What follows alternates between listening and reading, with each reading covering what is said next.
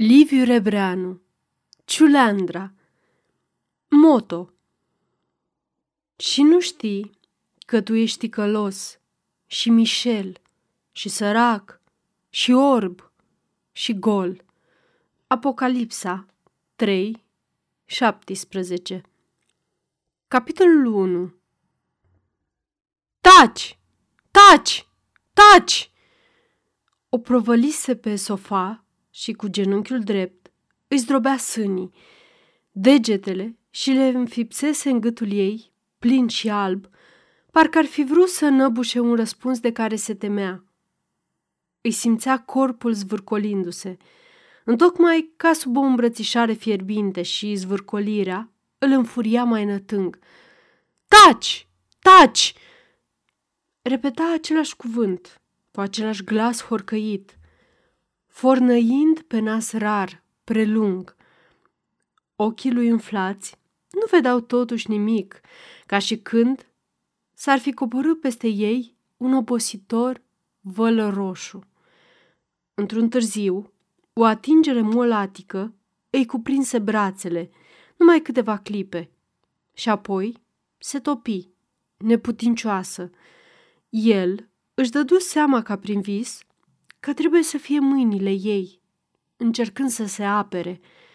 Și atunci, deodată și foarte deslușit, își auzi propria ei voce, aspră, strâmbă, gâfâită, răbufnind ca dintr-o adâncime de pivniță.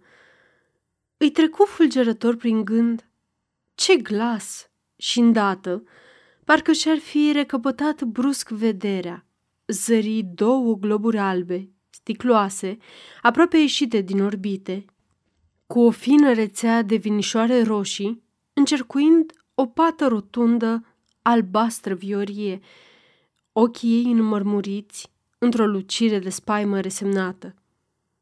Privirea îl ustura ca o mustrare nesuferită. Ta... a...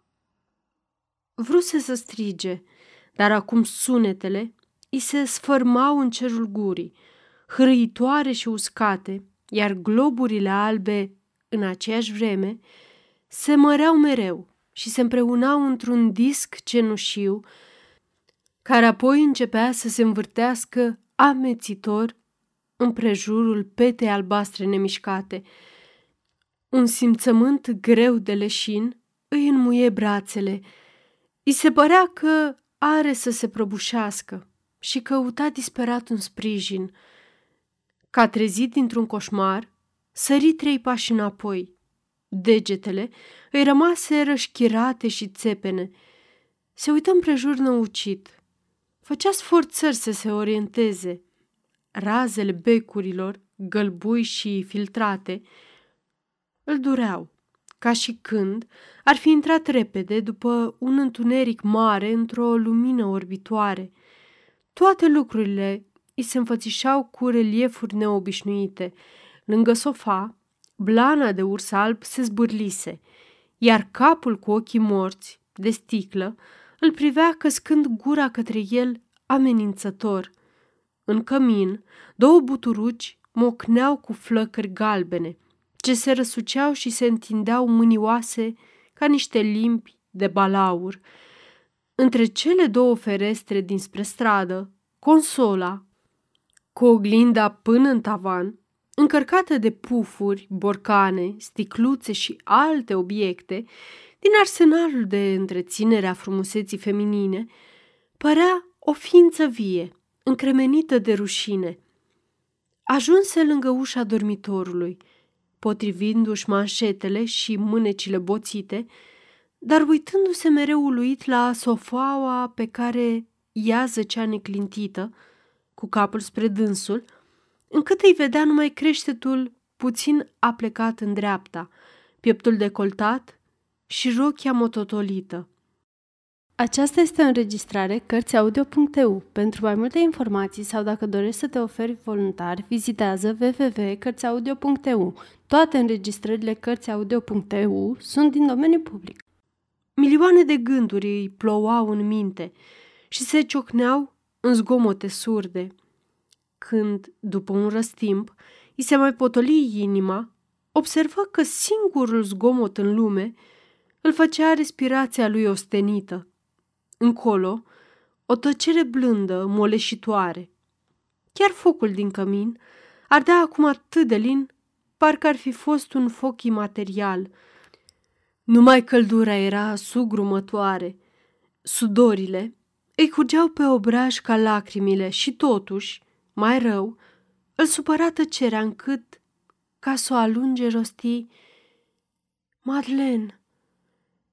Căutase să fie dulce și se spăimântă de glasul, care parcă era al unui străin dușmănos.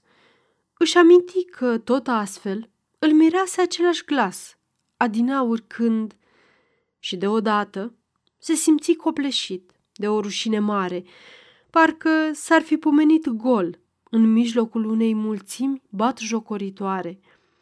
Își dădea seama că, deși avea ochii ațintiți asupra sofalei, sufletul lui nu voia să vadă nimica de frică, să nu trebuiască a înțelege prea curând.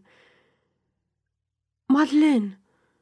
murmură apoi din nou, cu umilință, ca și când ar fi încercat să ispășească o faptă printr-un cuvânt. Câteva clipe a avut simultan toate incertitudinile, că trăiește și că e moartă, că a ucis-o și că n-a ucis-o, că nu s-a întâmplat nimic și că s-a sfârșit tot. În aceleași clipe însă își mai reamintea cum, pe când se năpustise asupra ei, îi stăruise în creier, ca o poruncă, gândul că trebuie să o omoare și că totuși n-are să o omoară. Deodată, printr-un fior de spaimă, zări drept în față un tânăr cu părul negru, puțin vâlvoi, cu figura rasă, fină, ovală și răvășită, cu ochii rătăciți, îmbrăcat în frac, dar cu manșetele ieșite din mâneci, cu plastronul frământat și o aripă a gulerului ridicată până la ureche, ca la eroi aristocratici în filmele americane, după o încăierare de box cu rivalul burghez. Tresări când își recunoscu chipul în oglindă. "Bietul puiu faranga," făcu dânsul, schițând un surâs trist, pe care cel din oglindă îl întoarse prompt. Surâsul însă îi îngheță brusc pe față ca o mască. În oglindă, de pe sofa, cu capul plecat ușor într-o parte, Madeleine îl privea cu ochii foarte mari și albi și cu o figură parcă disprețuitoare. Buimăcit, porni spre ea, dar un zgomot îi reteză mișcarea. Brațul Madeleinei, alb și rotund, alunecase jos, oprindu-se pe gâtul ursului, parcă ar fi vrut să-l alinte. Acum puiul faranga a avut fulgerător revelația realității. Ochii ei păreau vii, brațul ei se lăsase într-o mișcare vie și tocmai acestea îi spuseră mai limpede că nu mai e nicio speranță. Spaima că a stins o viață omenească îi se răsucea în suflet ca un pumnal. Nu mai știa ce să facă și neștiința aceasta îl umplea de groază, iar liniștea din prejur îl sugruma. Întoarse deodată spatele cu o sforțare cruntă, ca și când și-ar fi smuls picioarele dintr-o țintuire și porni afară pe ușa deschisă a dormitorului. În șira spinării, o mână urmăritoare îl trăgea înapoi.